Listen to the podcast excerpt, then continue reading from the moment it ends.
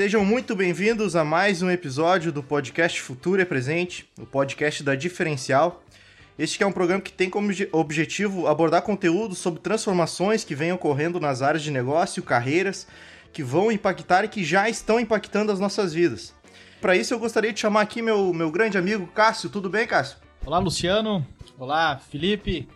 Uh, olá, César. É uma grande, grande honra, grande orgulho estar batendo papo com, com o César, um, um cara que eu sou fã, venho, acompanho uh, César Oliveira Rogério Melo há muitos anos, algumas décadas aí, né? E então estamos muito, estou muito feliz mesmo. Não me envelhece tanto que é só duas décadas, para aí.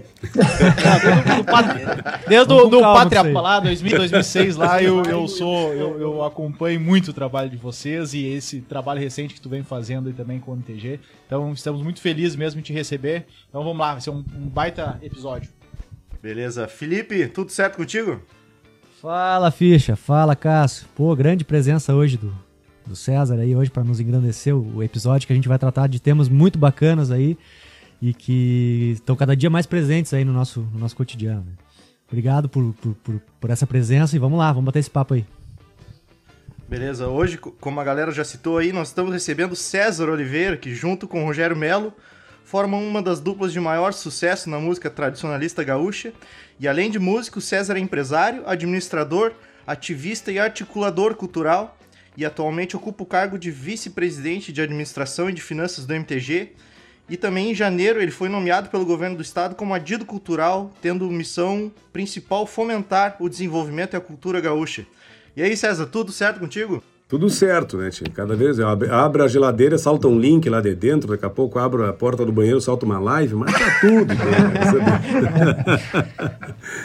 Prazer estar tá aqui, prazer estar tá aqui com vocês e, e, e, já de antemão já parabenizando, né? Porque é, esse, esse é o momento que a gente vive. Então, sabendo que vocês estão protagonizando também esta entrega para as pessoas, né? Essa entrega para as pessoas é formidável. Eu acho que nós temos que que cada vez mais. Agora estava há poucos minutos aí com uma reunião e com um gestor público e eu falo muito frequentemente, a grosso modo, que nós temos que fazer desse limão uma limonada, né? Tirar proveito, nem tudo é tão ruim, né? E eu acho que muitas coisas vieram para que a gente pudesse nós não nos reinventarmos, muito pelo contrário, nós buscarmos né, na nossa origem o que a gente possui para fomentar, potencializar e evoluir, né, sem jamais perder a essência. Isso é o que a gente está fazendo aqui. É isso aí. Uh, assim, pessoal, eu comecei já, já agradecendo e falando quanto eu, eu, gosto e acompanho o trabalho do, do, do César uh, musicalmente, né? E agora o trabalho mais recente dele também, uh, frente ao MTG. E eu trago aqui, sim, para a gente iniciar, uh, dois pequenos trechinhos, duas citações aí. Uma de uma música deles, que é a música regional. E, e um dos trechos dela traz um universo rural num sentimento profundo, que antes de sermos do mundo, temos que ser regional.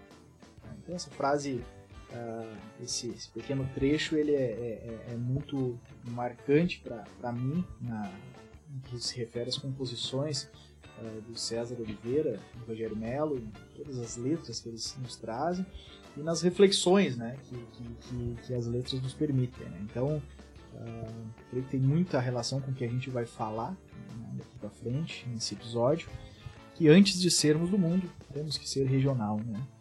E outra frase, né, que, que é uma frase recente do, do César Oliveira, que é: se não projetarmos nossa cultura para fora do Estado, a globalização vai devorá-la. Né?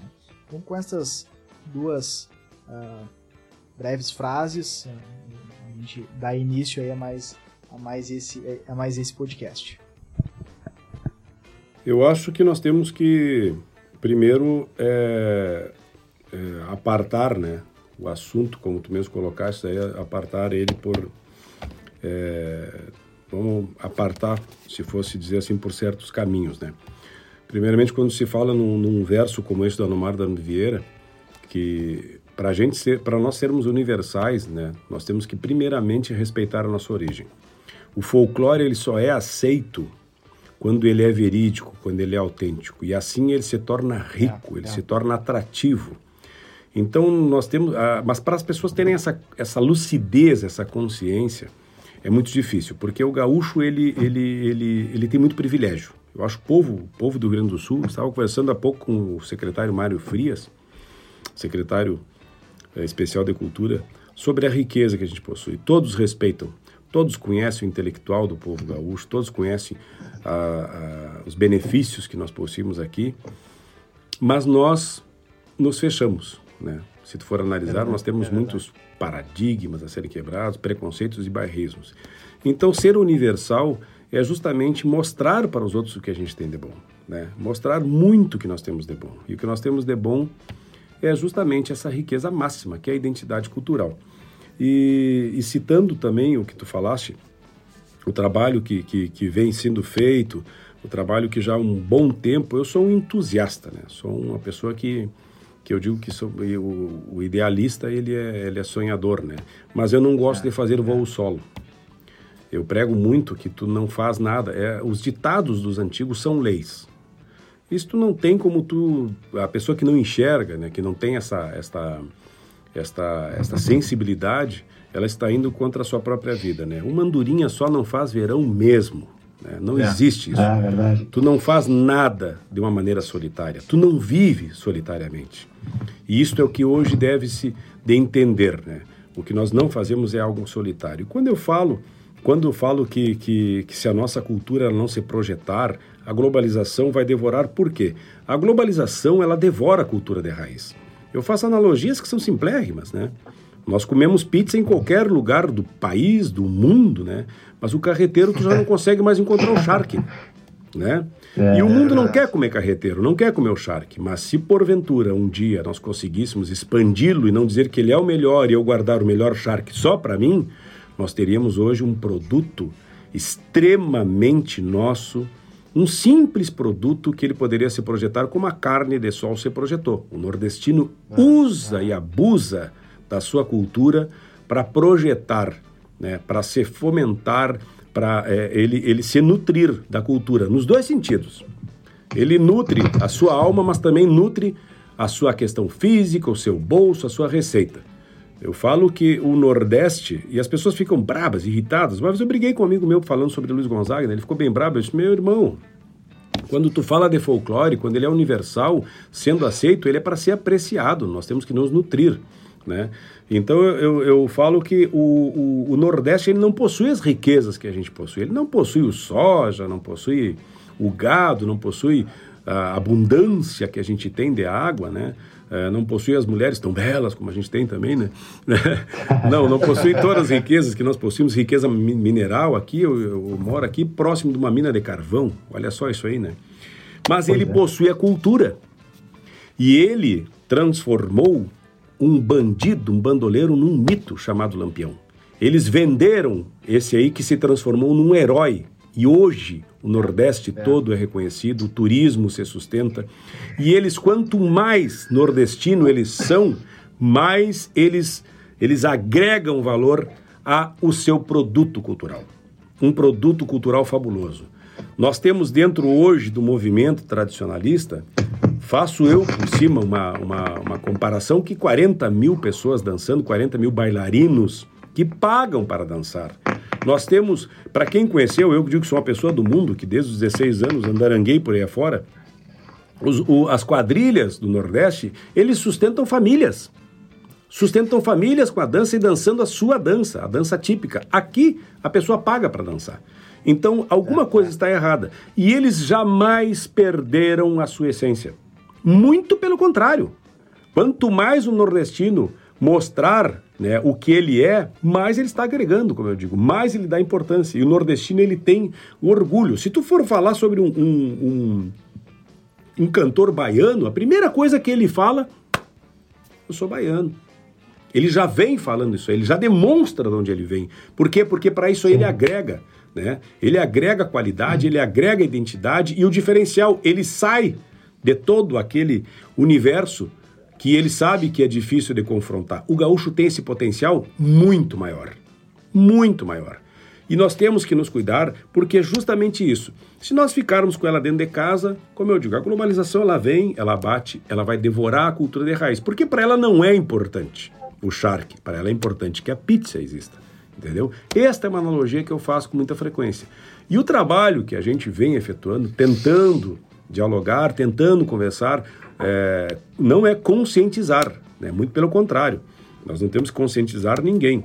Né? A gente tem que tentar é, é, é, formar unidade, coletividade, consci... a conscientização, ela parte de dentro para fora.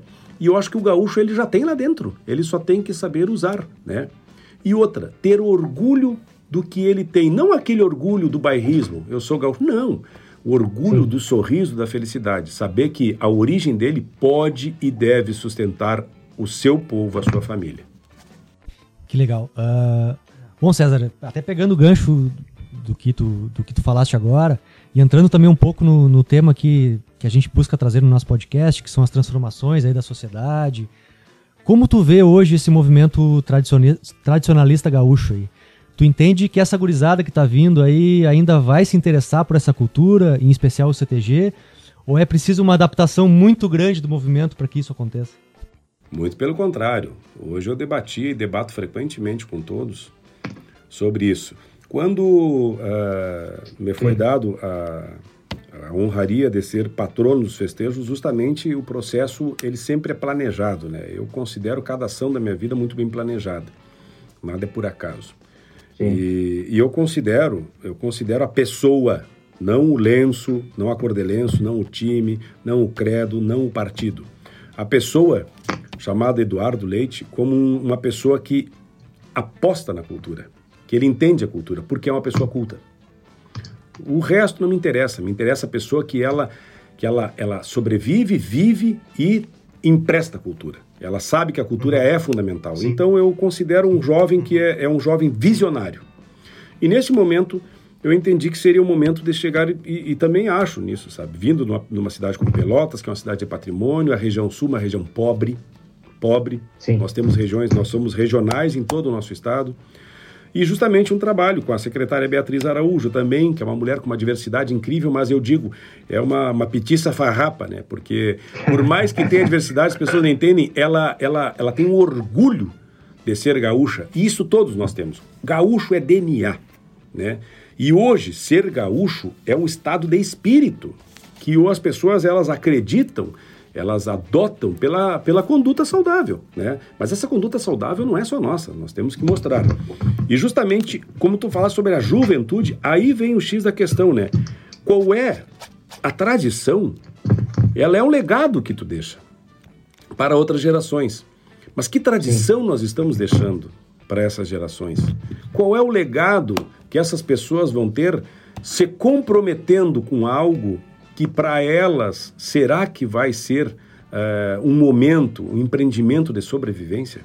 Eu conheço jovens que eles estão lutando para sobreviver. Será que o jovem, será que um pai vai olhar para uma filha e vai gastar mil reais para fazer um vestido? Aqueles mil reais ele vai investir num grande curso, numa faculdade, numa economia? Será que esse, que esse, esse, esse atavismo ele vai persistir? Né? Eu particularmente acho muito difícil. Né? Por mais que a gente tenha, vai acabar a nossa cultura de forma alguma. Né? De Sim. forma alguma. A, agora, a instituição que está ali regendo a aproximação com a sociedade, esse eu acho muito difícil sustentar se ela vier ser, se ela der continuidade de condução fechada. Né? É como se tu tivesse um, um, um, uma bolha, né? Onde tu vê um evento como o Enarte, eu faço, eu considero o Enarte um formigueiro que aquelas pessoas que estão lá, elas saem de lá, elas levam informação para todo o estado. E para fora é. agora, nem se fala nisso aí, e pouco é explorado. Um festival gigantesco, né, aonde se diz amador, e não é amador. Não é, porque o que tu vê lá são profissionais, são ah, músicos muito, ali, né? muito bons, são dançarinos incríveis, sabe? São coreografias, cenografias que são invejáveis. Né? São coisas assim que deveriam. O mundo. Eu, eu digo que o Enarte deveria ser o nosso carnaval. Porque já é. que a gente não tem esse potencial do, do, carnaval, não tem essa cultura, tu já imaginou isso aí sendo mostrado? Uma grandiosa festa no setembro, toda essa festa ela deveria ser num momento só, ou se ela tem as suas uh, os eventos separados que fossem dado que fosse dado o seu, o seu devido respeito, né? Mas para isso a gente tem que entender que nós não somos donos da cultura, nós somos parte da cultura. É. Nós somos metade de um grãozinho de areia nesse baita universo. E o jovem, mais do que nunca, ele tem que acreditar. O jovem não pode ser imposto, ele tem que ser cativado. E para ser cativado, as pessoas que estão cativando não podem usar de hipocrisia. Tu tem que ser sincero consigo mesmo. Como eu digo, o milagre vem de dentro para fora. Né? Não existe milagre aqui fora. Não, tu tem que fazer ele de dentro para fora. O milagre vem daqui de dentro. Tu só vai conseguir obter alguma coisa se tu te conscientizar. Só vai se tu tiver fé, tu vai conseguir é, constituir um milagre se realmente tu tiver fé naquilo ali, tu for atrás daquilo ali, nada acontece tu ficar parando, parado em relação a isso aí. E outra coisa que é muito, muito, muito nítida, né? Que sem a juventude, sem o jovem, sem o entendimento, sem o diálogo com, com a juventude, nós não teremos preservação, sem dúvida.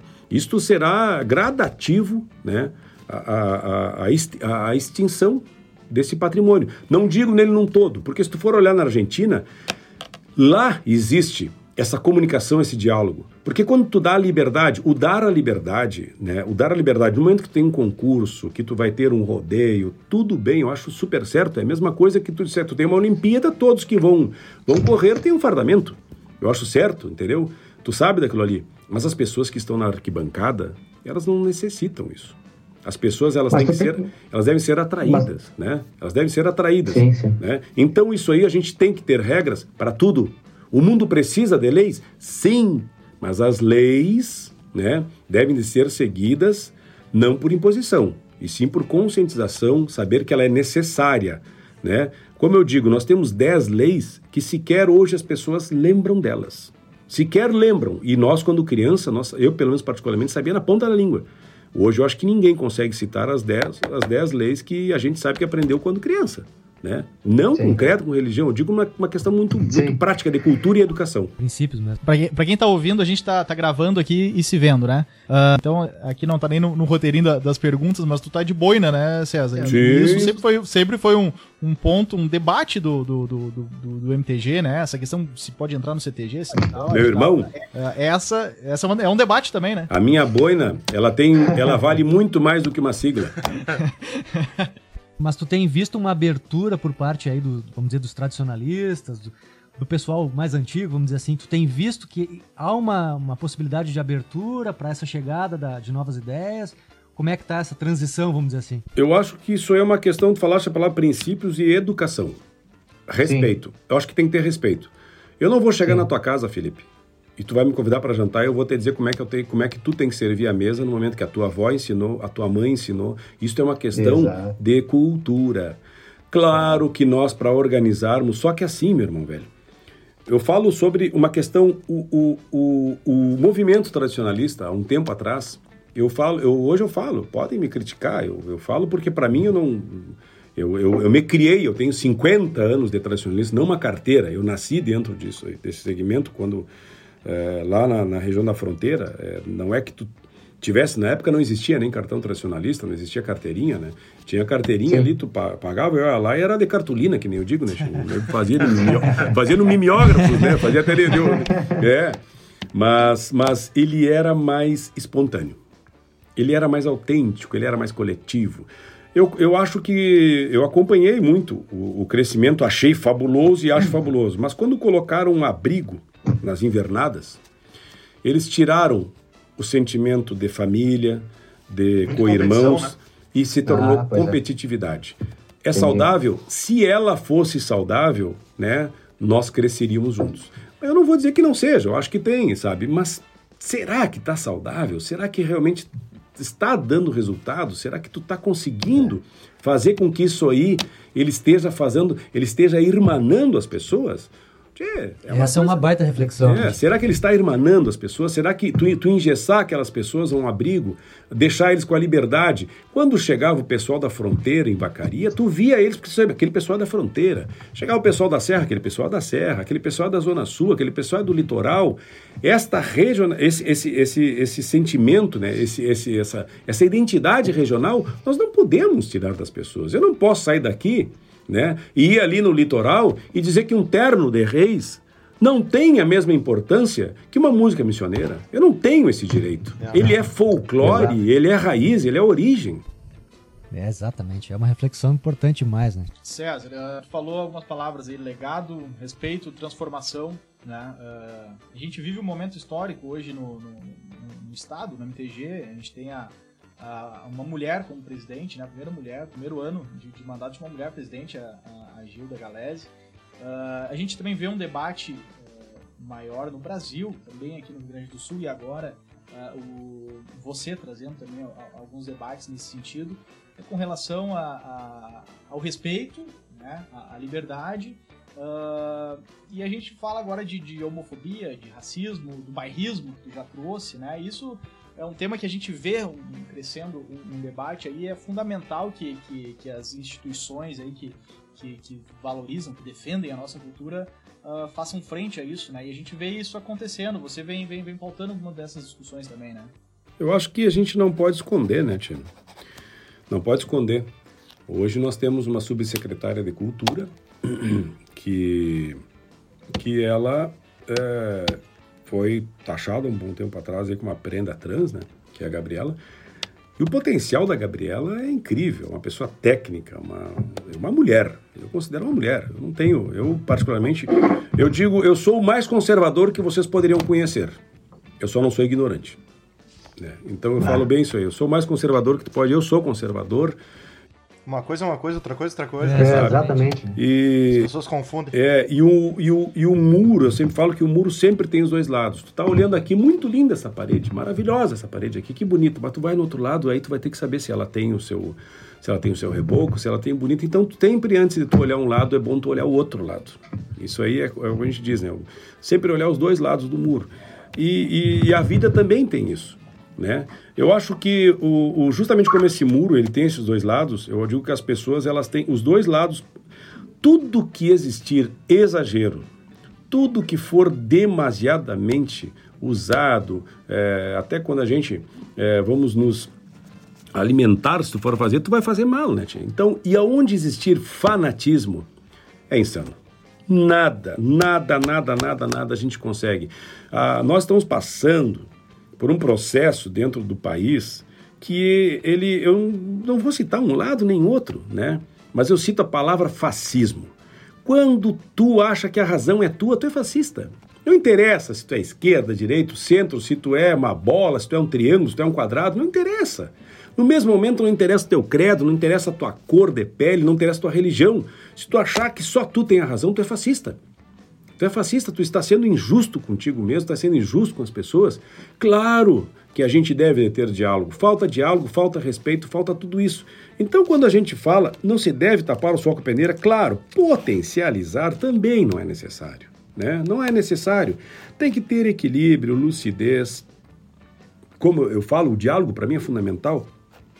Tem que ter esse, esse, esse, pensamento. Não são todos que vão conseguir fazer isso, porque eu me lembro que uh, quando eu, eu na, no acendimento da chama Intendente Portela, eu olhei aquele lugar lá e para mim foi um dos lugares mais emblemáticos, porque eles estavam acendendo a chama no movimento tradicionalista, uma das festas mais lindas. E eles lá em Tenente Portela, eles valorizaram né, a, a tribo Caigangue. É incrível, né, Che? Eles valorizaram aquilo lá, valorizaram um, um, uma reserva incrível, fabulosa. Quem fez o acendimento da chama, da centelha farroupilha, foi um índio junto com um tropeiro, Che. Sabe? Por quê? Porque o valor deles, o índio é nosso, Che. Entendeu? O gaúcho, o gaúcho, o laçador que a gente está ali, volta a falar, né? O Nordeste pegou um, um, bandoleiro e transformou num mito e nós não sabemos nem onde colocar o laçador, né? O lugar devido dele, que é o maior símbolo que a gente é. possui, né? Nós não sabemos hoje, a maioria não sabe onde é que está o monumento do Bento Gonçalves. Não sequer não, não sabem, entendeu? Tu vai na Europa, tu vai lá num lugar, tu vê os grandes mitos nas praças. Ah, mas é Europa. Vai aqui no Uruguai, tchê. Vai aqui no Uruguai, tu vai ver ali, só o Artiga só não tá nos papel higiênico, né, tchê? Entendeu? É todo que é lugar, uma escola, tá lá o busto do Artigas. Artigas né? É, entendeu? Isso é importante, isso é cultura, isso é educação, isso é respeito que a gente tem que ter. Então, quando eu vi aquele momento, naquele acendimento daquela chama, eles que são colonos, diga-se de passagem, são colonos, não são os peluduros, valorizando o que tem mais rico que a sua reserva indígena, que é uma das maiores do Brasil, se não a maior, se eu não me engano. E eu falei muito, eu falei sobre isso, olhei aquilo ali raiz. E eu disse que nós deveríamos de ser mais raiz e menos âncora. Porque a raiz, ela nos nutre, ela nos dá a capacidade de evoluir. E a âncora nos prende ao chão. Ela não nos tira dali, ela não nos deixa evoluir. Né? E a gente tem que parar de entender que, que achar que todo mundo, que o universo que existe é o, é o universo que está em volta do ventre. Né? Nós temos que parar de entender isso aí. A humanidade está recebendo essa oportunidade de evoluir, de conversar, de ter diálogo, de sentir falta das pessoas de sentir é. uma falta de um aperto de mão e de um abraço. Olha só a aprovação que nós estamos passando. E o é. povo gaúcho mais. O povo gaúcho está sentindo a falta. Hoje nós estamos entrando num processo agora, né? É, é, é horas, dias um após o outro para chegar no dia 20 de setembro. A data máxima do gaúcho. Não interessa se tu é o que seja, onde, onde é que tu vai. O 20 de setembro é a data máxima desse povo que tem raiz, que tem DNA. Então tu imagina o sentimento dessas pessoas, saber que não vão poder, a comunhão do mate, que é uma comunhão, tu tomar um mate com um amigo, tu conversar, sabe? Não só de maneira solitária, isto aí nós estamos nos privando. Né? Nos privando de tudo isso aí. Então eu acho que, que, que, que nós devemos muito ter essa mentalidade. Quando nós falamos em preconceito, quando eu, eu particularmente, minha pessoa, eu falo isso aí, eu não, eu quero me despir de hipocrisia. Porque para mim, né? O universo que existe hoje, o mundo, ele é de todos. E todos fazem parte desse universo, desse mundo. E, se, e, e aquilo que eu falo, não, a gente não pode enxergar isso aí, mesmo que tu sejas, que tu sabe que são é, valores conservadores. Essas pessoas que estão introduzidas, sejam negras, sejam é, homossexuais, elas respeitam mais do que muito tradicionalista que eu conheço. Elas respeitam muito mais. Eu estava no palanque no desfile do ano passado, e a Liliana Cardoso, que é uma grande, uma das grandes declamadoras, né, eu vi ela falando quando entrou o Lanceiros Negros, e eu vi um negro, um negro patrão se batendo no peito, chorando com uma emoção incrível. Aquilo me levou também, né, ao choro, porque eu me emociono só, eu me lembro da imagem me emociono.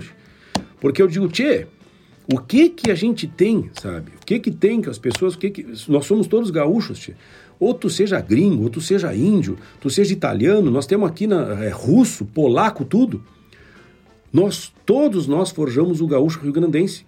É muito diferente do gaúcho argentino, do uruguaio, porque lá tu está falando uma questão geográfica. Nós todos somos uma única coisa. O laçador, o laçador, ele representa todas essas etnias, representa tudo isso aí. Hoje nós temos essa mistura. Temos toda essa mistura. Então a imagem do laçador hoje, ele tem, ele demonstra toda esse, é, essa, essa grande, essa grande é, etnia, essa, essa miscigenação que a gente possui. Então isso aí não. Se para os outros povos existem embates é, políticos, é, até históricos, nós não temos isso aí. Tia. Nós não temos por que ter isso aí. Porque nós somos um povo que possuímos muita, mas muita coisa para colher, nós estando, estando unidos e reconhecermos que hoje, para nós, né? É mais importante um galpão aberto com acessibilidade do que fechado e sendo ele deteriorado e cair aos pedaços, como a gente vê muitos. Olha aí, é bem isso aí. Uh, César, trazendo um pouco para os festivais de música, né? Que aqui no Rio Grande do Sul tem, temos alguns festivais tradicionais. A gente que é ali do litoral, né? Nós três aqui somos de Santo Antônio da Patrulha, da região ali, Osório. Temos a Moenda e a Tafona, né? Mas tem outros festivais, como a Califórnia. Tu acha que ainda temos espaço para esse tipo de evento ou tu acha que é preciso uma nova formatação assim para atingir os novos públicos? Tu, os festivais, eu, eu, eu, sou uma pessoa que eu, eu venho da região da fronteira e eu sou uma pessoa uhum. totalmente contra a polarização que foi feita sobre a, o estilo da música que supostamente chamam de campeira. Eu particularmente uhum. acho que isso aí foi um grande erro, né? Primeiro, por quê? Eu, num, num único fim de semana, nós fizemos um show no Carijo, Uh, deixa eu me lembrar onde é que foi o outro que não me, tô, tentando, não me lembro que eles coincidiam, eram três festivais, mas um exemplo, no Carijo e nós fizemos em Osório. Uhum. E eu fiz a citação da importância, como eu estava dizendo, da identidade regional de cada lugar. Eu saí do Carijo, que é um festival que hoje a comunidade inteira é o marco maior daquele município.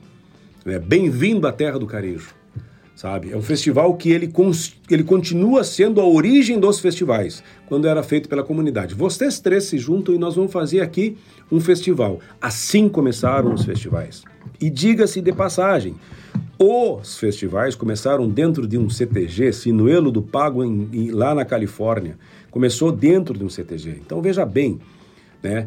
Quem começou a projeção da tradição foi a música.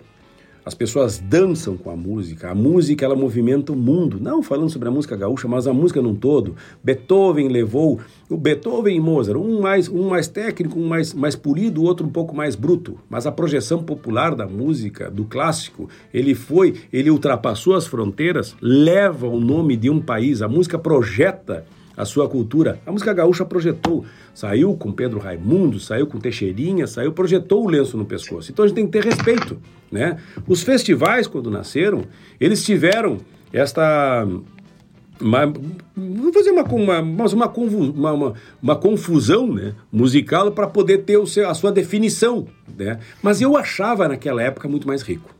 Particularmente eu acho mais rico. Porque para mim era lindo tu tá lá na Califórnia e ver aquele a, a, a, o estilo a, linha contemporânea, a linha aberta, a linha campeira. Aí tu saía dali, tu ia ver os festivais de fronteira, eles eram festivais de fronteira. Tu via os festivais da, da, da missioneiros, eles eram de missões. Tu vinha para cá, tu via o Moçambique sendo tocado. Isso aí era atrativo, isso era, tu via um terno de reis em cima de um palco no festival. Quando isso parou de acontecer, quando os grandes instrumentistas sabe? Eu sou uma pessoa gerada dentro do, fol do folclore, uh, tenho uma, uma, sou doble chapa, sou deita aqui, que nem eu digo, tenho a questão da, da escola uh, uh, argentina, muito, muito. O Rogério é mais pelo duro, como eu digo, né? Mais, é mais regional, mais de campanha, né? Ele é mais, mais, mais. E eu já sou mais folclore. Tenho bastante isso aí, mas tenho a diversidade do, do, do canto clássico, é, do rock, do samba. Conheço tudo. Não, não existe. A música, ela, ela, tu tem que ter nutrir dela. E quando tu vê que essa esta riqueza ela começou a sumir, os festivais perderam toda a sua qualidade. Quando as mulheres começaram a sair do palco, as grandes intérpretes, quando os grandes tecladistas, flautistas, instrumentistas, arranjadores começaram a não existir mais no palco, a música começou a perder a sua qualidade. Quando nós tínhamos nós temos grandes cantores, mas quando nós tínhamos grandes cantores, como Chico Sarati, um grande exemplo, um grande cantor, a Loma, grande. uma das maiores cantoras do estado do Rio Grande do Sul, sabe?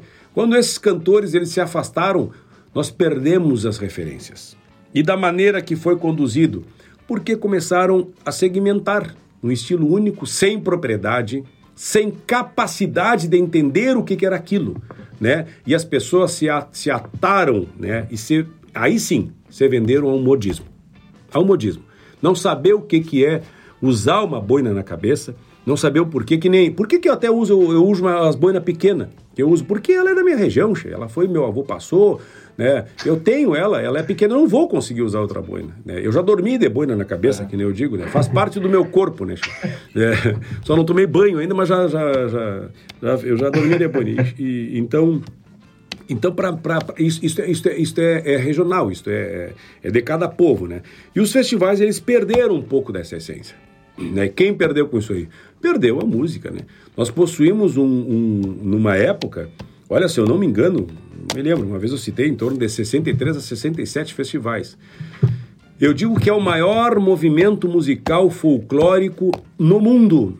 Porque se tu colocasse 60 festivais fazendo um cálculo rápido por 12, 12 músicas que chegavam ao final sendo produzidos, olha o que era produzido por ano. E esta é, riqueza musical, por incrível que pareça, ela não existe mais. Os LPs que a gente viu, que, que estão.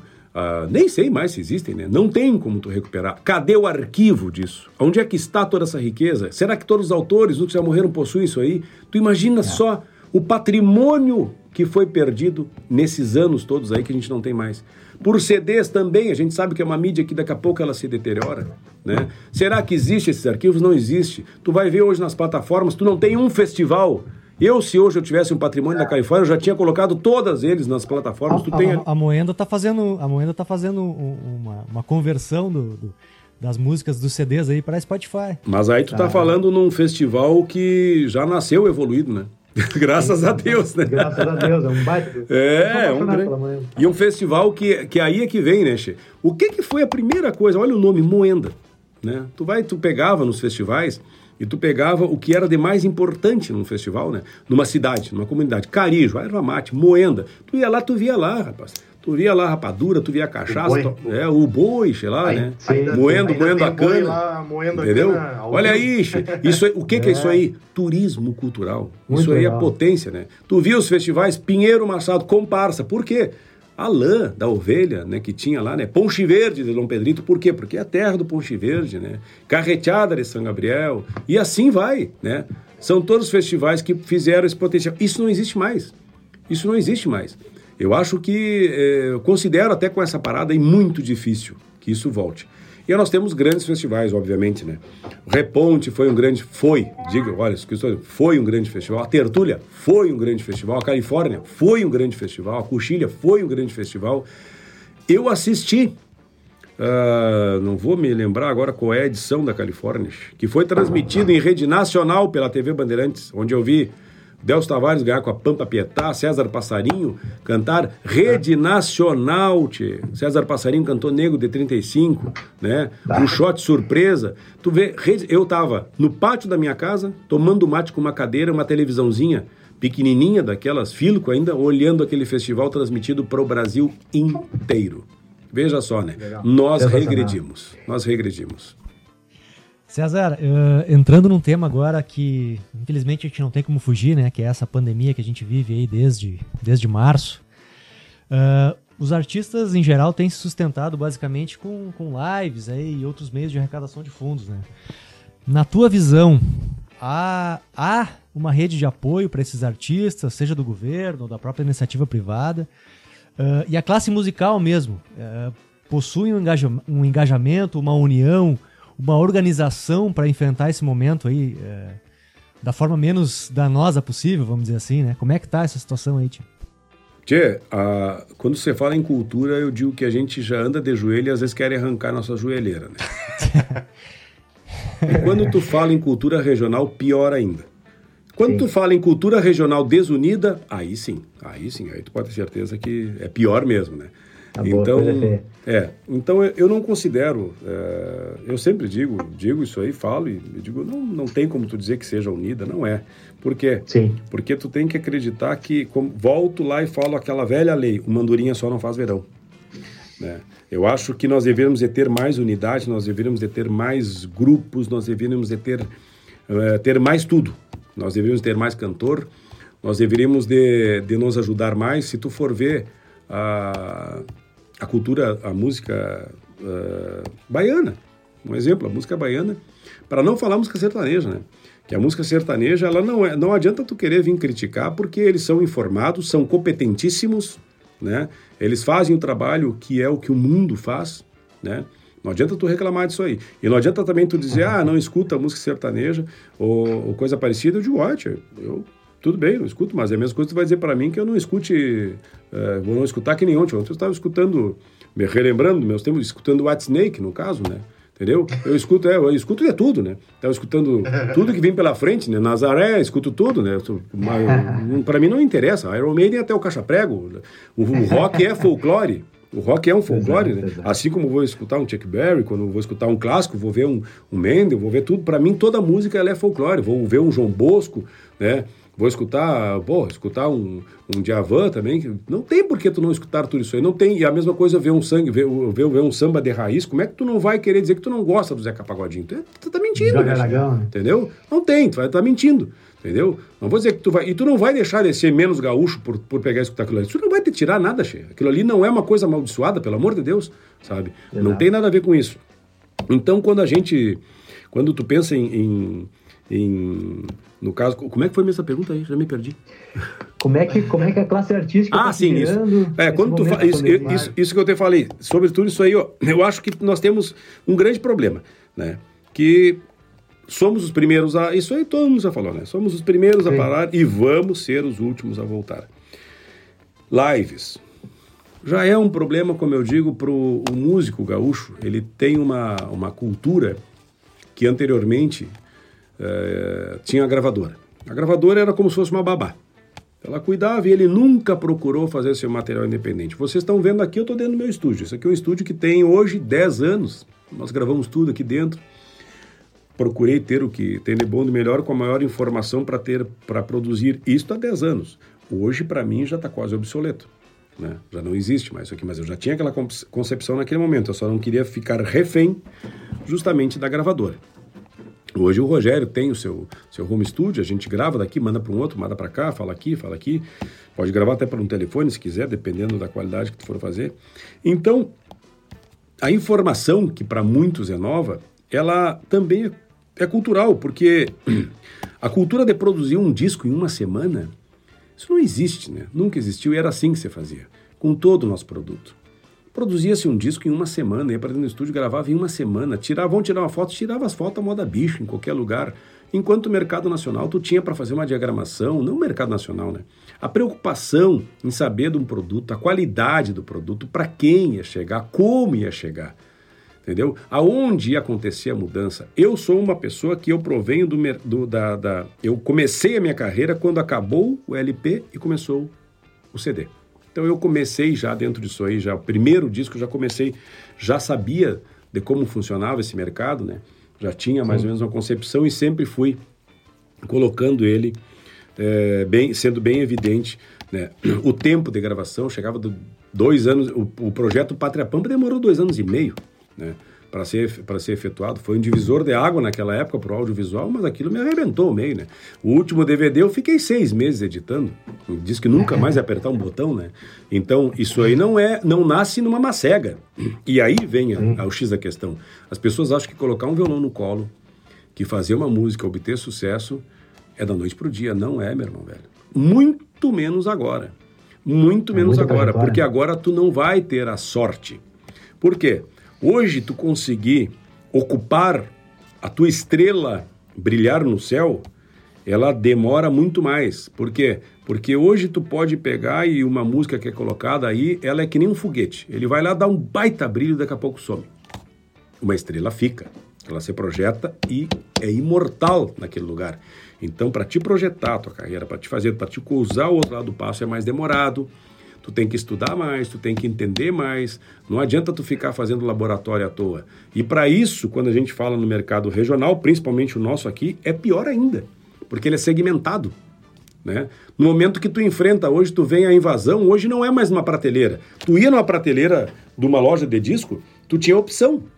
Né? O universo todo que eu falei para vocês aqui musical, que eu tenho 5 mil CDs, eu tenho ele na palma da minha mão dentro de uma plataforma. É. Antes eu saía de São Gabriel até Canela para ir buscar um disco chamado Presence, do Led Zeppelin. Imagina. Que eu sabia que existia numa loja lá. Né? Antes, para mim pegar e buscar a, a, a, a coletânea, a, já com CD, da, da Anesita Barroso, todos os discos dela, eu tinha que ir buscar para uma, uma coleção, Putumayo, que era uma coleção, eu trazia do outro llado do mundo, na Europa. É uma, é uma revolução é, muito grande. É, entendeu? E isto aí, ó, é o que hoje as pessoas não entendem. O universo, a música está na palma da mão. E aí vem a escolha de quem faz. Se tu tem um produto que ele é atrativo, nós temos que produzir, nós vamos voltar lá para o jovem, lá atrás. Ah, mas a gurizada chega e numa festa e vai escutar a música, escuta aquelas porcaria, coisa parecida. Eu estava numa cabanha, num lugar, uma festa de aniversário, uma pessoa, o pessoal gaúcho, uma barbaridade. Ah, o aniversário de 15, 16 anos de um rapaz, e daqui a pouco eles começaram a escutar ali, né? Começaram a escutar o Baitaca, Mano Lima, escutaram um pouco de nós, né? Isso no começo da festa, né? Para fazer bonito, escutando um. Daqui a pouco eles não tinham mais o que escutar, né? Eles já não tinham mais. O que que foi? Colocaram a música sertaneja. Por quê? Eles queriam fazer festa. Eles estavam Sim. fazendo festa. E eles não deixaram de ser gaúchos. Muito pelo contrário, entendeu? E o povo lá de cima, ele respeita o gaúcho. Ele tem um, as pessoas têm uma inveja da gente, tia. incrível, sabe? E nós é que conseguimos tornar essa inveja aí, que é uma inveja entre aspas saudável, né? Por ser o que nós somos, nós conseguimos tornar ela repudiável, né? Porque a gente faz esse, essa, essa, essa contramão do negócio. Então eu digo que o que, que acontece se o jovem for escutar? Nós temos a obrigação de produzir, nós não somos mais atrativos aos jovens. Não adianta a gente ficar filosofando. Não adianta tu pegar e ficar filosofando. Manancial a gente tem de monte. Não vou dizer que tu vai deturpar a música, não. Faça ela mais simples, mais autêntica. Os festivais, não podemos se entregar para os homens de jeito nenhum. Tu decorava um refrão rapidamente é, e que essência, né, Che? Que essência, né? É o meu Rio Grande do Sul, céu, sol, sul, terra e cor, onde tudo que se planta cresce e o que mais floresce é o amor. Olha que frase! Olha que frase! Simples, é, poética, maravilhosa. Demais, demais. Então o que, que adianta, sabe? Tu filosofar, isto aí é povo, é popular. Entendeu? Viva a bombacha, tchê, viva a bombacha, não interessa se fa faz frio ou só o que racha. É popular. E isto, aí vem o X da questão. Muitos jovens estão perdendo esse conhecimento. Muitos jovens sequer sabem quem é César Passarinho. Não sabem quem é esse grande cantor. Isto está sendo perdido. Os jovens hoje, muitos da nossa geração, nós com 20 anos de carreira, nós continuamos porque a gente, nós estamos sempre trabalhando, mas muitas gerações não sabem e isso vai se perder. Isso chama-se globalização. Ela vem e devora, porque ela está na palma da mão com a música. E a opção que tu tem entre tu colocar um CD, tu ir numa loja, Tu tem lá uma prateleira com música sertaneja, uma prateleira com rock and roll, uma prateleira com música popular brasileira, uma prateleira com a música gaúcha, tu ia lá, tu ia comprar o teu dinheiro. Não, eu quero comprar música gaúcha. Eu vou escutar a música gaúcha, é um CD que eu vou colocar. Hoje não. Tem na palma da mão, tu escuta uma, daqui a pouco tu já tá querendo escutar outra. Tu já não tem mais aquele ritual né, de colocar um vinil, colocar um CD. Então a gente tem que convencer e principalmente produzir mais muito mais e menos crítica. Produzir, né, fazer material, ir em busca da, da, de, de, cativar os jovens com a nossa música e lotar o mercado de música boa e nos ajudar. Por isso que eu, digo, eu falo que, que, que, o mercado baiano, né?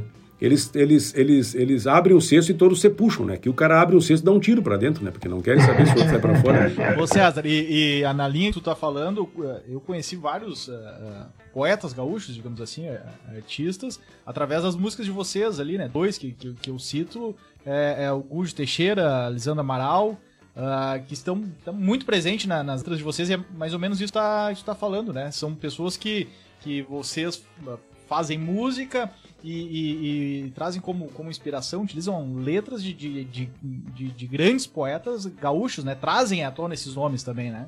Carregam junto, né? É, e sabe que eu acho que o poeta ele é completo quando ele consegue coloca, colocar a filosofia. Eu considero um cara como uma pessoa como a Nomarda Vieira, uma pessoa incrível, né? Que ele ele se é para fazer uma, uma, uma música para uma criança entender uma letra, ele faz. Se é para fazer para uma pessoa dançar, ele faz. Se é para fazer para chorar, ele faz tudo. E nenhuma perde o seu conteúdo. Tu não tá deturpando, tu não tá prostituindo, muito pelo contrário entendeu? Isto são os poetas. Uma pessoa como o Gujo, uma pessoa como o Lisandro, Rodrigo Bauer, sabe? Tantos poetas, tantas pessoas que isso aí é como obra de arte. Tchê. Nós temos grandes pintores, grandes escultores que são ninguém conhece, vivem no anonimato, saem desse mundo que ninguém conhece. Eu cito sempre um grande exemplo como Átila Siqueira, um dos grandes é, artistas plásticos do Rio Grande do Sul que nunca ninguém conheceu, era um potencial incrível. Né? Tantos outros, o próprio Berega já está no, no esquecimento, né? Olha, rapaz, se não era para ti ter um. Nós temos um Molina Campos da vida e a gente nem as folhinhas do Ipiranga a gente consegue, conseguiu reproduzi-las, né? Porque aquilo ali era para ser reproduzido e todo mundo comprar preço de ouro, né?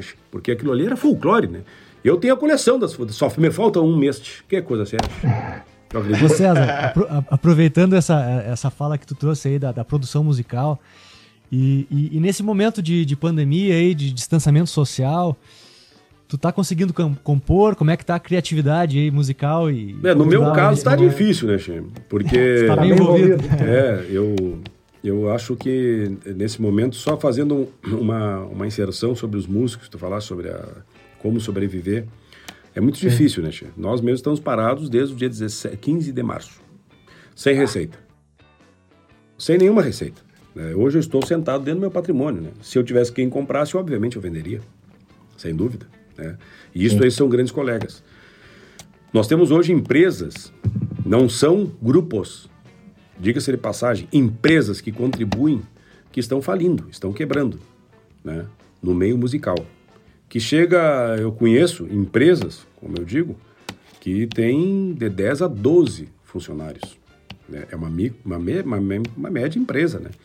Então, os músicos, não só os músicos, mas aquele pessoal também que é da linha dos eventos, as pessoas da graxa, como nós chamamos, né? do, do áudio, as pessoas da iluminação, os técnicos de som, estas pessoas sim não estão sendo escutadas também. É. Né? Estas pessoas sim. Eu vi ontem, é, acho que foi ontem, ontem, ontem, estava falando hoje com uma pessoa do meio de eventos, assim, um grande estrutura, né? Que eles fizeram uma reivindicação carregando seus cases, né? E no meio da rua. E eu disse, Tchê, não adianta isso ir para a rede social. Isso aí a mídia, a mídia, toda a mídia televisiva deveria demonstrar. São pessoas que não são escutadas, não são vistas, e dentro do que nós temos é uma cadeia produtiva gigantesca, monstruosa, e nós temos uma mola propulsora que triplica isso, que é o mercado regional. Nós temos mais ou menos 2 milhões de pessoas ligadas ao evento. E aí, quando eu falo 2 milhões, tu vem descendo a pirâmide, tu fala no, no, no, profissional autônomo, aquele que está ligado, desde o pipoqueiro até o flanelinha, sabe? A manicure que enfeita uma, uma, enfeita uma pessoa para ir lá, a, a, todas as pessoas ligadas a esse meio. São, isso é, uma, é uma, uma pirâmide muito grande que estão todos parados. Parados, estagnados, uns para não morrer estão fazendo outras coisas. E é quando parou tudo isso aí, nós, através de uma união única, e veja bem, deu dois jovens músicos por hobby, que constituíram a Confraria da Música. Até agora nós estamos pelo menos com, é, eu acho que bem mais de, de, de, de dois mil amigos, colegas, que através de cestas básicas, dentro do possível, fizemos é, leilões, onde fizemos arrecadação, pelo menos o mal maior que é a fome a gente tenta atacar né? Tenta atacar. E através da lei Aldir Blanc também, onde eu fiz a articulação, trabalho com ela constantemente, né? Diariamente, já não aguento mais ouvir falar nessa lei, né? Mas ela já está aí, né? Que foi um trabalho, que é um trabalho que está, que está acontecendo, né? O Fundo de, de Cultura também vai ter uma sobrevida para essas pessoas. Mas ele é finito. Ele acaba, como tudo, né? Como a própria toda, ele acaba, esse dinheiro acaba. Então ele vai poder dar uma sobrevida para as pessoas, tentar sustentar. Não sei, che. eu não sei como é que, que vai ser esse ano. Eu, eu, eu, particularmente acho que não vai acontecer nada, né? Nós não podemos correr risco nenhum, né? A gente sabe que todo essa, essa, esse momento que a gente está passando ele é delicado, ele é atípico, né? Tu falaste em compor, o Rogério lá compõe, a gente está com algumas músicas prontas, o trabalho pronto, para ele é mais fácil. Para mim eu já estou na linha de frente, né? Estou no fogo cruzado. E aí eu, eu digo que nesse momento acho que a maior contribuição é que se tu tem a informação, tu tem que dar informação para as pessoas, tem que ajudar as pessoas. Se tu não tem dinheiro, ajuda a informar as pessoas. Como quem diz, Tchê, fulano, tu sabe onde é que... Pode me informar onde é que é esse endereço? Tchê, direciona as pessoas para o lugar certo. Agora, não gera expectativa, não gera uh, informação uh, do achismo, não gera informação incorreta, sabe? Coloca consciência nas pessoas. Uh, nós passamos, fizemos agora o desafio Farroupilha, que é, foi alusivo aos profissionais da saúde, e não tem como a gente ali né, é, ver toda a história que nós vimos, mas eu disse que se porventura, se as pessoas escutassem um depoimento de duas ou três pessoas, daqueles enfermeiros que estavam passando pelo que eles passavam, muita gente ia pensar 50 mil vezes antes de abrir a boca para falar a sua opinião. Muitas pessoas iam parar com isso. O que a gente tem hoje é um fator de informação muito incorreto, muito. É, é, ele, ele, ele não ajuda, ele é até maléfico, é né? que é do achismo, do caça-clique, dessas coisas aí que a gente não pode, nós não podemos nos nutrir. É obrigação a gente ir na fonte, sabe? E não gerar expectativa. Ah, eu acho isso, eu acho aquilo. Tchê, eu vou abrir a porta do meu estúdio, eu vou sair de fora e vai estar tá uma senhora me esperando, chamada incerteza. E ela vai me convidar para caminhar. A única coisa que a gente tem de certeza é que a incerteza é o futuro da gente. E saber do futuro só cabe a Deus, meu irmão velho. E às vezes me perguntam isso aí. Ah, mas o que, que tu acha? Eu disse, meu irmão, eu acabei de te dizer. Só cabe a Deus. E olha que eu nem penso em chegar a dizer que sou Deus. Deus o livre. Então, a gente tem só que gerar esperança e fé nas pessoas mas há esperança dentro do certo. Né? Não tem o que a gente fazer. Nós estamos vendo que nós não somos nada. Não tem dinheiro, não tem tecnologia, não tem conhecimento, não tem credo, não tem nada que hoje consiga superar esta provação que a humanidade está passando. Perfeito. César, queria ver um, um, um ponto contigo também, uh, aliado a essa questão da cadeia que tu falou, né, da cadeia produtiva e de, de tantas pessoas que envolve, que é a Semana Farroupilha que está chegando agora, né, um mês Farroupilha, que, que eu sou particularmente sou apaixonado, acho que muito eh, a maioria dos gaúchos uh, é apaixonado, uh, tenho grandes amigos em, em CTG também, e, e, a gente está falando de músicos, né? Nós estamos falando do, do, das entidades tradicionalistas que vivem né, os 12 meses do ano ali sempre com, com bastante dificuldade, né? Sempre fazendo diversas ações para conseguir fechar o ano e, e envolvendo invernadas e tal. Uh, como está sendo essa, a preparação para esse, esse momento aí, uh, para essa semana Farroupilha, para esse mês Farroupilha, que envolve, assim como tu falou na, na, na, pergunta anterior, tantas pessoas, né? Então, entidades profissionais, músicos. Como é que está sendo a preparação aí para esse momento que, né, desde Uh, vamos lá, desde a da, da, da, da, gripe espanhola, a gente, nunca, a gente nunca viveu uma pandemia como a gente está vivendo e certamente a gente nunca passou uma semana farroupilha como a gente vai passar agora, o mês farroupilha como a gente vai passar agora. Né?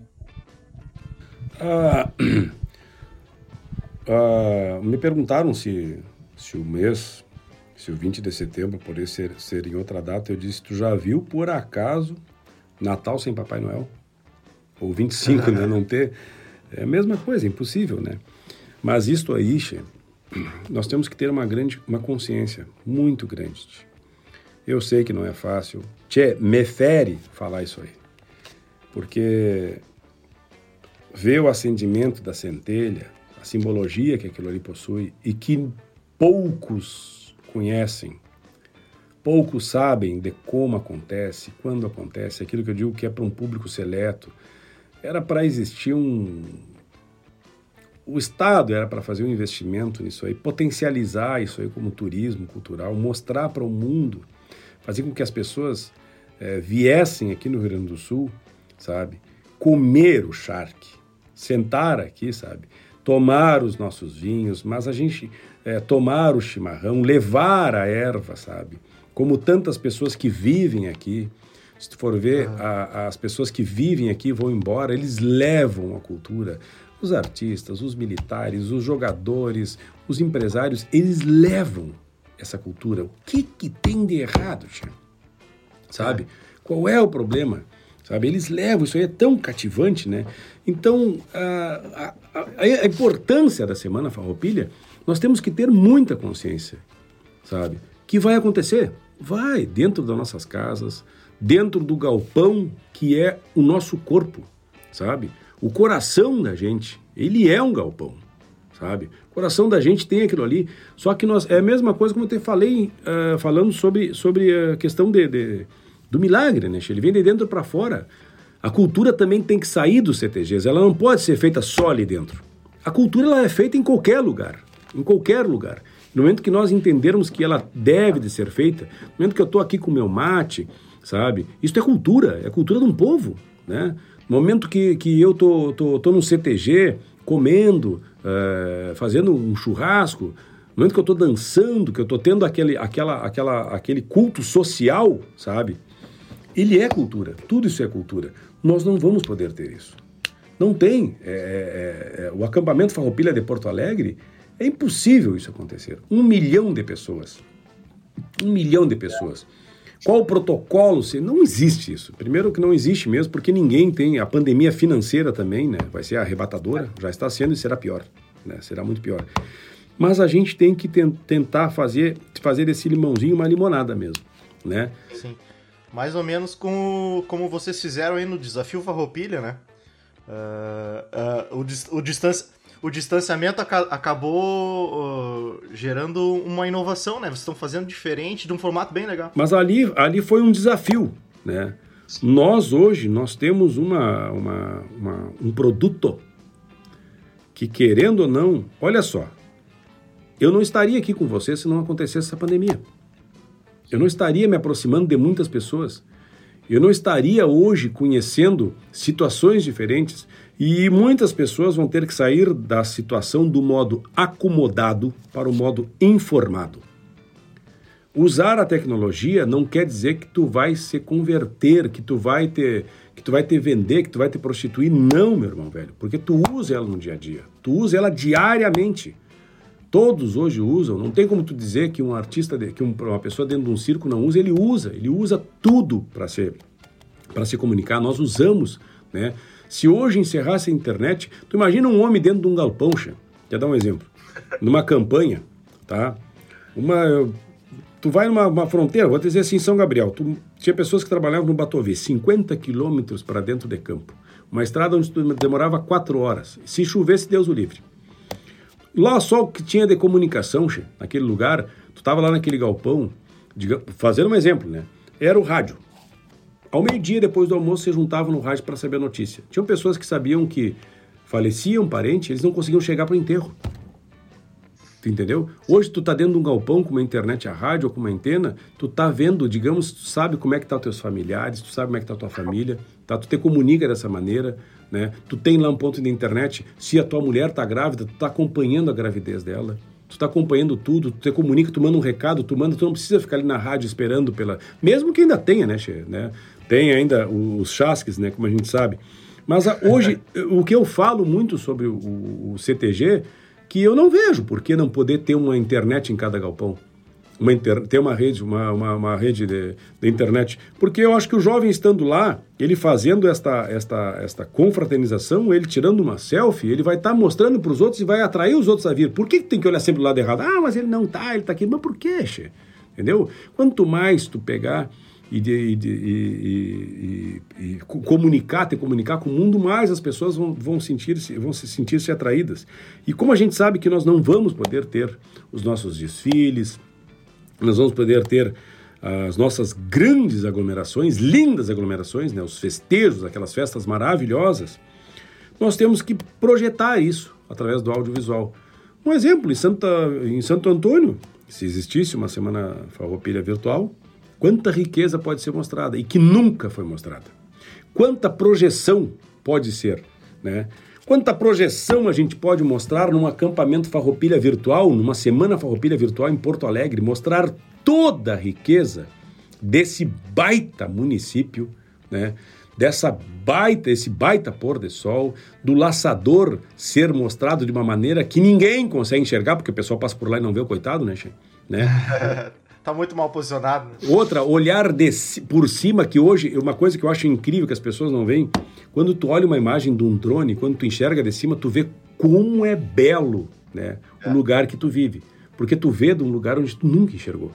É, tu tem o privilégio que um pássaro possui, mas tu está sendo aquele pássaro, tu está enxergando aquilo ali, puxa, como é bonito. E aí tu vê toda, toda a amplidão que tem aquilo ali, né? Os, como a gente pode projetar a nossa cultura num único lugar, num único lugar sabe? Projetar os shows, projetar a, a cutelaria, a, a, os guasqueiros, que é incrível, tudo isso aí, as artes plásticas, a, a, gastronomia, né?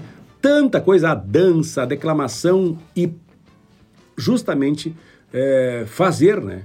Um material, um patrimônio, como nós estamos produzindo aqui. E esse ficar eternamente como um demonstrativo.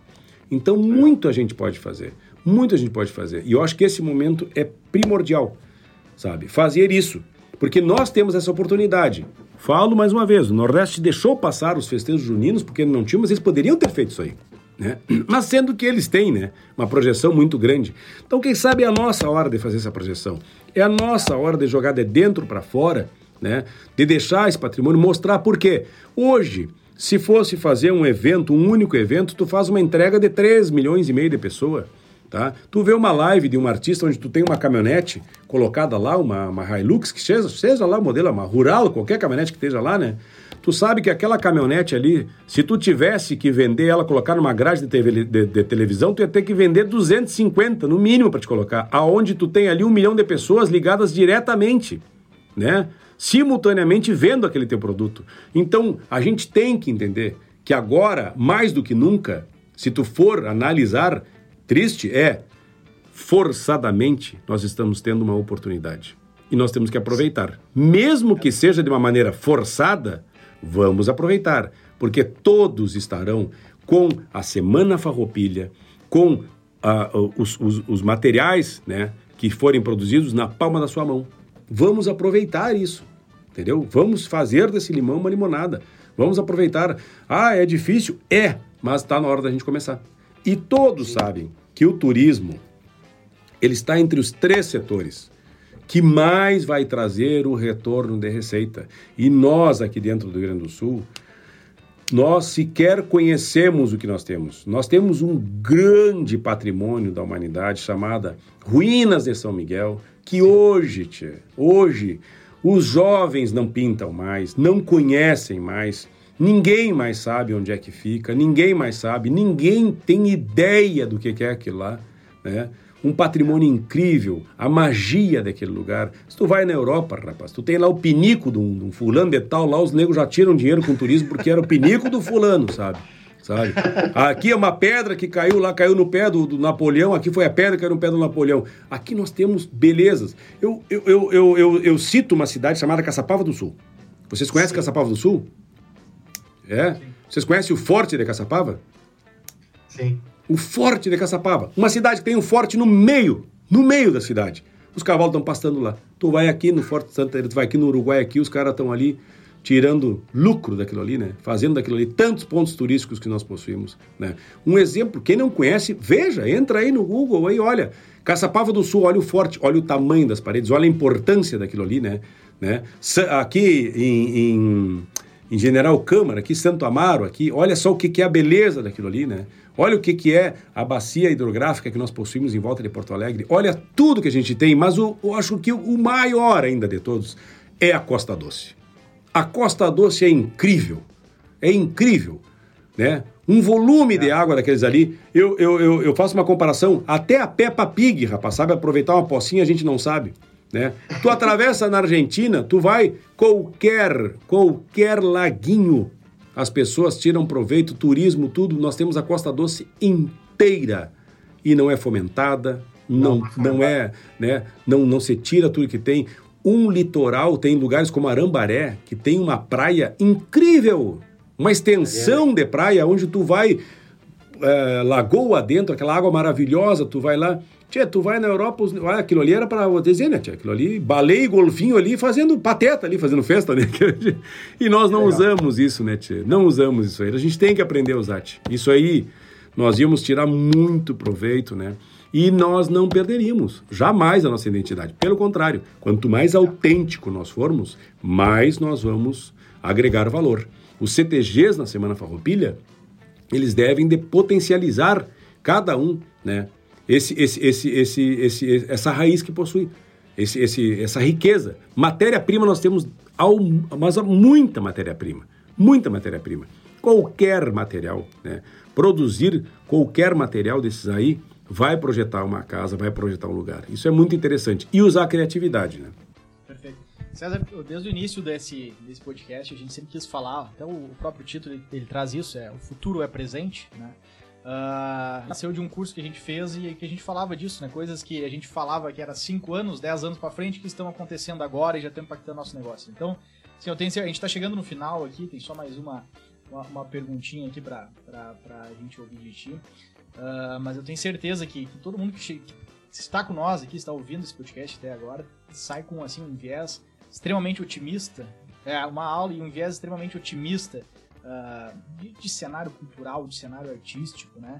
Uh, uma, uma das tendências que se fala muito agora no pós-pandemia é as viagens curtas, né? De curtas, médias distâncias. Então ele cai exatamente, se encaixa exatamente nessa, nessa oportunidade que tu está nos, nos, dizendo, nos trazendo, é uma oportunidade de a gente uh, divulgar, mostrar os nossos lugares, mostrar as culturas locais ali de Santo Antônio da Patrulha, de Osório, de Palmares do Sul, de Capivari, mostrar além fronteiras, levar isso para outros lugares do nosso estado, né, ou fora do estado mesmo. Então, assim, tudo isso se encaixa perfeitamente num cenário uh, pós-pandemia, né? E como tu também falou ao longo daí do, desse episódio, a gente não tem respostas, né? Nós não temos respostas nesse momento. A gente tem algumas hipóteses de resposta, algumas possibilidades né, de, de resposta, mas não tem um cenário claro ainda. Então, por isso que é muito importante a gente aproveitar essa, essa, essa, essa oportunidade de alguma maneira e que seja mostrando assim a, nossas, a nossa, a nossa cultura, as nossas pessoas, os nossos negócios aqui, né?